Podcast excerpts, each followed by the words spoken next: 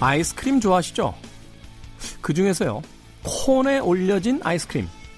바로 이 아이스크림 콘이 처음 등장한 건 1904년의 여름 세계 박람회였다고 합니다. 엄청난 더위 속에 접시에 담겼던 아이스크림은 불티나게 팔렸고 준비한 접시가 동이 나게 되면서 접시 대신 옆에 있던 와플을 뾰족하게 말아서 아이스크림을 담아 판 것. 그것이 바로 아이스크림 콘의 시작이었다는 거죠. 위기 속에서 찾은 대안. 어쩌면 더 오래, 더 멀리 갈 수 있는 길이 될지도 모르겠습니다. 김태훈의 시대음감 시작합니다.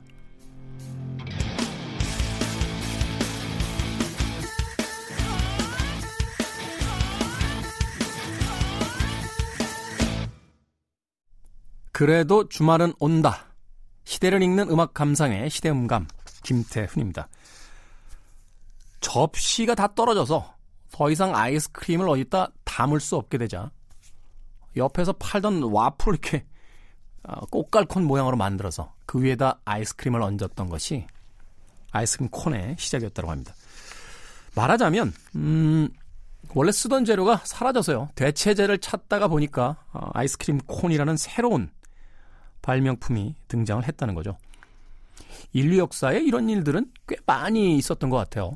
어, 제 기억이 맞다라면 영국의 귀족들이요, 어, 당구를 칠 때 그 공을 상하로 만들었다라고 해요. 코끼리. 근데 이게 워낙 고가고 구하기가 쉽지가 않으니까 그 당구 공을 대체할 재료를 찾다가 플라스틱이라는 것이 이제 만들어졌다는 거죠. 물론 21세기의 플라스틱이야 편리한 생활 재료이자 한편에선 지구 환경을 파괴하는 주범으로서 악명을 떨치고 있습니다만 어찌됐건 이 플라스틱이라는 신소재는 결국 상하를 대체하기 위한 어, 대체하기 위한 그 대체제로서 어, 찾게 된 발명품이라고 볼 수 있습니다. 최근에 한일 무역 분쟁 속에서 어, 탈 일본을 외치고 있습니다. 뉴스를 보면 음, 국내의 이제 원천 기술 바로 이 시장을 이제 더욱더 육성하겠다. 또 일본으로부터 왔던 음, 수입 원 부자재들을 어, 다양한 경로를 통해서 어, 루트를 어, 새롭게 만들어 보겠다 하는 뉴스들이 많이 보입니다. 당장은 힘들겠죠. 어, 그러나 이번 한일 관계, 한일 분쟁 속에서 우리가 알게 된 것은 기술과 재료마저도 일종의 무기화할 수 있다는 것을 어, 새삼 깨닫게 된 것이 아닐까 하는 생각도 들었습니다.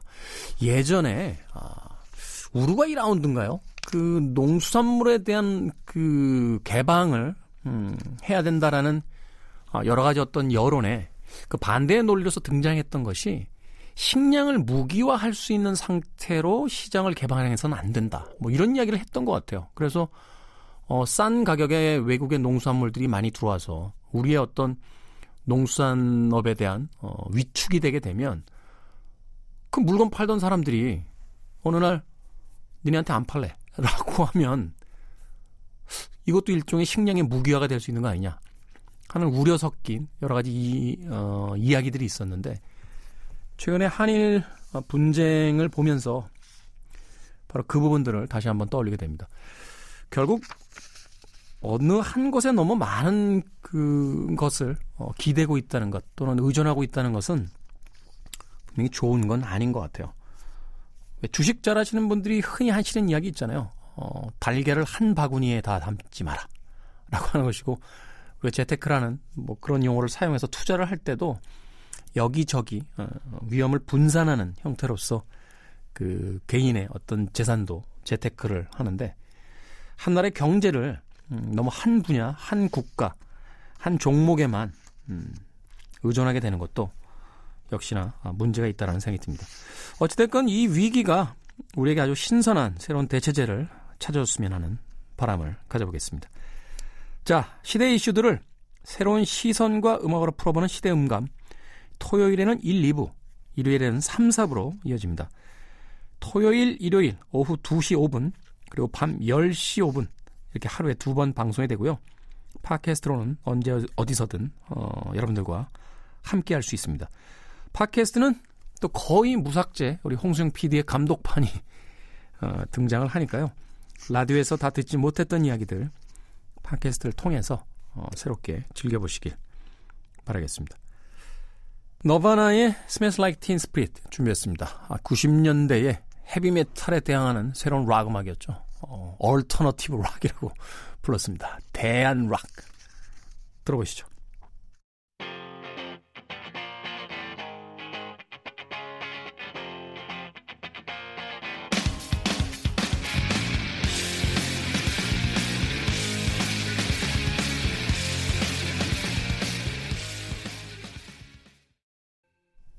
김태훈의 시대음감 함께하고 계십니다.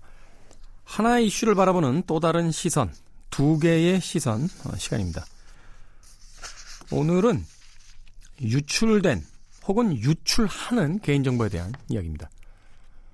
2019년 8월 2일자 연합뉴스인데요.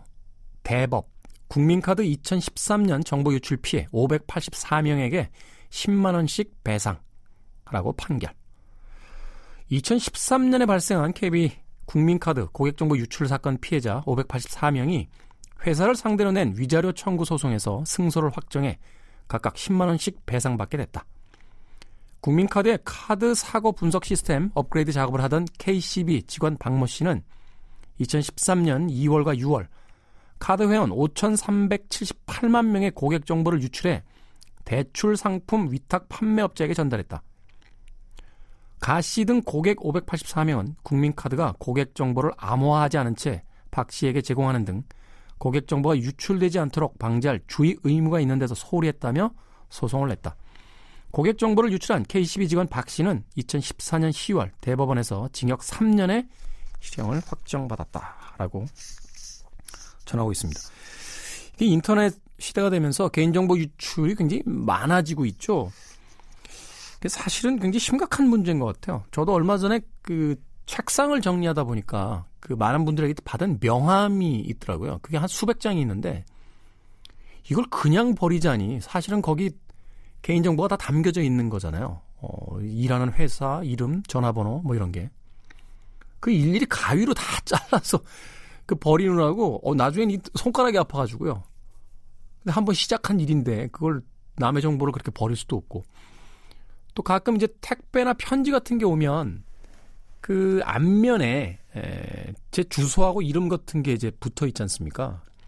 그 버릴 때도 사실 신경 쓰여서 그 주소란만 사실은 따로 찢어내 가지고 이렇게 버리기도 하는데 카드사의 개인 정보라면 이게 사실은 그 매달 뭐 매 그 매출 매출이라고 해야 하나요? 아니죠. 이제 지출 현황, 그리고 어디서 얼마 썼는지 뭐 이런 거 다 들어있는 거잖아요.